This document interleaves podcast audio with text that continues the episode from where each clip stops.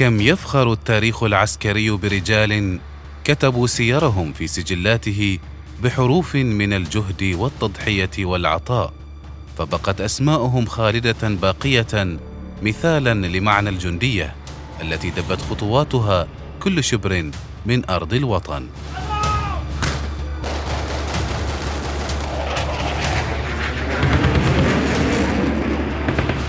جنود برنامج أسبوعي نتعرف من خلاله على الجنود الذين ضحوا بحياتهم من أجل أوطانهم.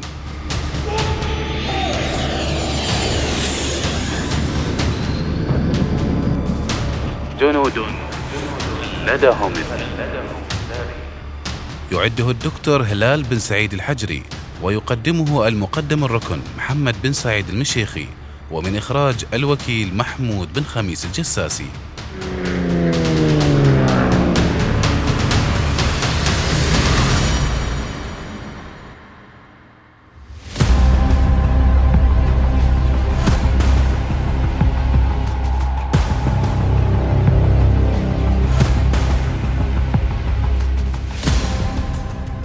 جنود خلدهم التاريخ.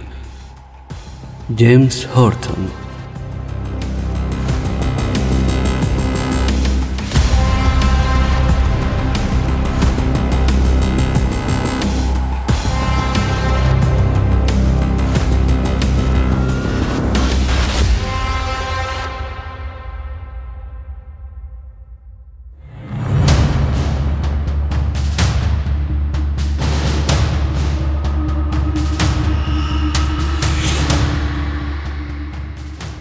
جراح وجندي وقومي أفريقي.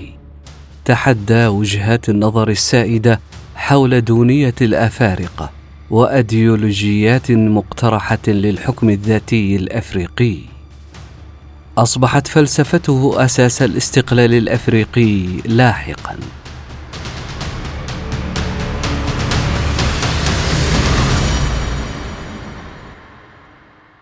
ولد جيمس بيل هورتون في عام 1835 في قرية جلوستر بالقرب من فريتاون عاصمة مستعمرة ومحمية سيراليون.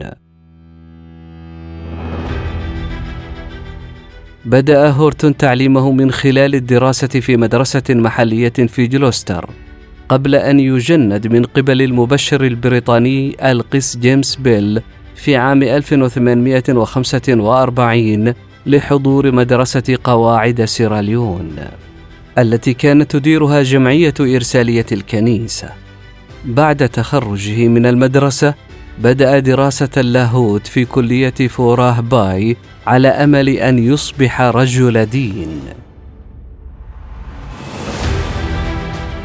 سعى هورتون في النهاية إلى الحصول على وظيفة عسكرية بدلا من ذلك. في عام 1855 حصل على منحة المكتب الحربي لدراسة الطب في بريطانيا لإعداده للعمل في القوات المسلحة البريطانية التي كانت في ذلك الوقت تبحث عن أفراد عسكريين سود أكثر تأقلما مع البيئات الأفريقية للخدمة في أفريقيا. درس هورتون في كلية كينز لندن وفي عام 1858 نشر أطروحته التي كانت بعنوان حول التضاريس الطبية للساحل الغربي لأفريقيا بما في ذلك الرسومات التخطيطية لعلم النبات وتخرج في نفس العام. أثناء دراسته في بريطانيا اتخذ هورتون اسم أفريكانوس كرمز للفخر بتراثه الأفريقي. بعد الدراسة في كلية كينز لندن ذهب للالتحاق بجامعة إدنبرا وتخرج بدرجة الدكتور في الطب. عند الانتهاء من دراسته في إدنبرا عين هورتون ضابطا في الجيش البريطاني برتبة جراح مساعد ليصبح واحدا من أوائل السود الذين خدموا في سلك الضباط بالجيش البريطاني.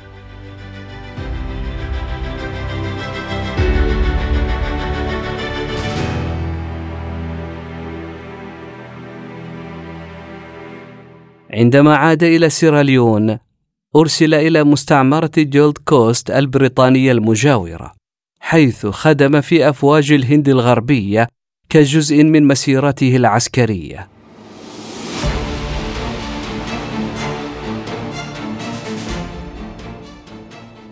أرسل إلى مواقع مختلفة داخل الإمبراطورية البريطانية بما في ذلك لاغوس وغامبيا وسيراليون وجولد كوست. شارك هورتون أيضا في الحروب الأنجلو أشانتي أثناء خدمته العسكرية في غرب أفريقيا. أصبح هورتون أكثر اهتماما بالسياسة.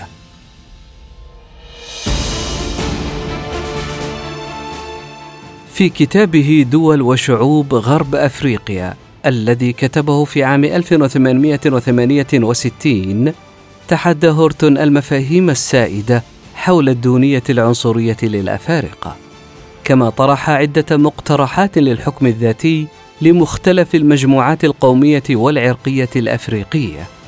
ومع ذلك رأى هورتون نفسه أيضا أحد الرعايا المخلصين للتاج البريطاني. وتصور أن بريطانيا كان لها تأثير ثقافي وتكنولوجي قوي على تنمية إفريقيا. وهكذا فإن فلسفته الراديكالية في الوقت الذي كانت فيه القوى الاستعمارية مهيمنة كانت بمثابة أساس للتطور المستقبلي للاستقلال الأفريقي والأديولوجيات القومية. كان هورتون أول مفكر سياسي أفريقي حديث يقوم بحملة علنية من أجل الحكم الذاتي لمستعمرات غرب أفريقيا ويدافع عن قضية ما أشار إليه بالجنسية الأفريقية. لقد كان من دعاة النظام الملكي المنتخب الذي يتم فيه انتخاب الملك بالاقتراع العام وهيئة تشريعية من مجلسين. فيما يتعلق بالتنمية الاقتصادية في سيراليون اقترح ضم الأراضي المحيطة بها وتنميتها تجاريا في محاولة لزيادة الإيرادات اللازمة لتنفيذ خطط التنمية الاقتصادية والاجتماعية المختلفة. كما كان من أوائل سكان غرب إفريقيا الذين طالبوا بإنشاء كلية الطب ومؤسسة عليا في المنطقة. أدرك هورتون قيمة مؤسسة السكان الأصليين، واعتقد أنه يجب أن يرأسها أفريقي، مؤكدا أنهم سيكونون أكثر استثمارا في تقدم البلاد من الأوروبيين.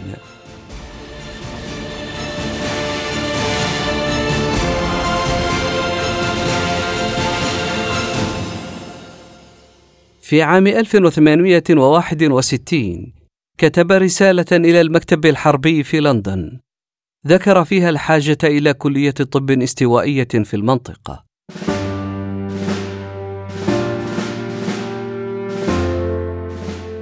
غالبا ما ينظر إلى هورتون على أنه أحد مؤسسي القومية الأفريقية ويطلق عليه لقب أبو الفكر السياسي الأفريقي الحديث.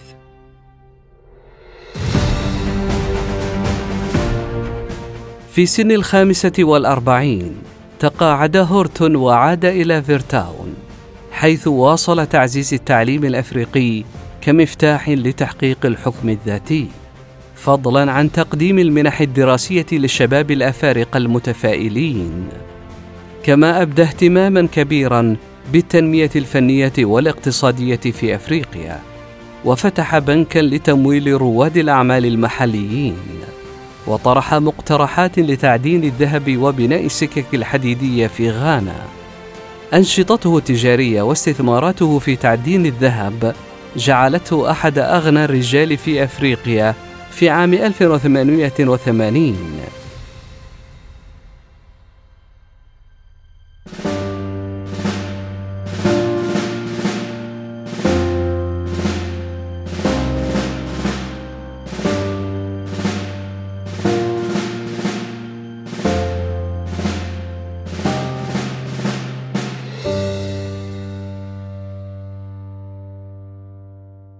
توفي هورتون في فريتاون سيراليون في عام 1883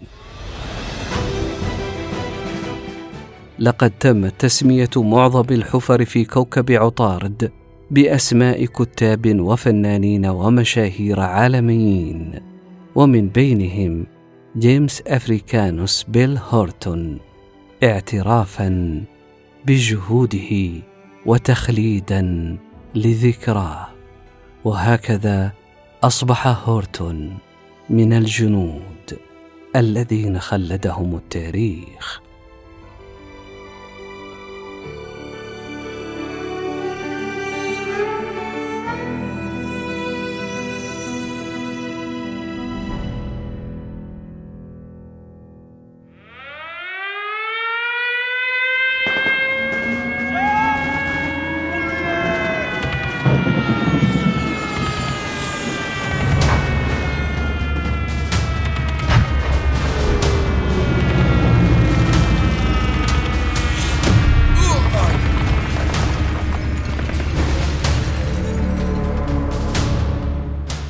كم يفخر التاريخ العسكري برجال كتبوا سيرهم في سجلاته بحروف من الجهد والتضحية والعطاء فبقت اسماءهم خالدة باقية مثالا لمعنى الجندية التي دبت خطواتها كل شبر من أرض الوطن.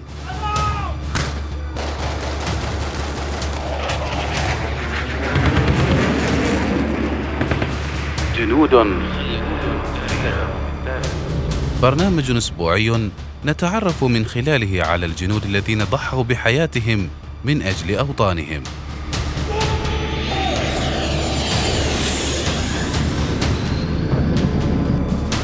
جنود لدهم. يعده الدكتور هلال بن سعيد الحجري ويقدمه المقدم الركن محمد بن سعيد المشيخي ومن إخراج الوكيل محمود بن خميس الجساسي.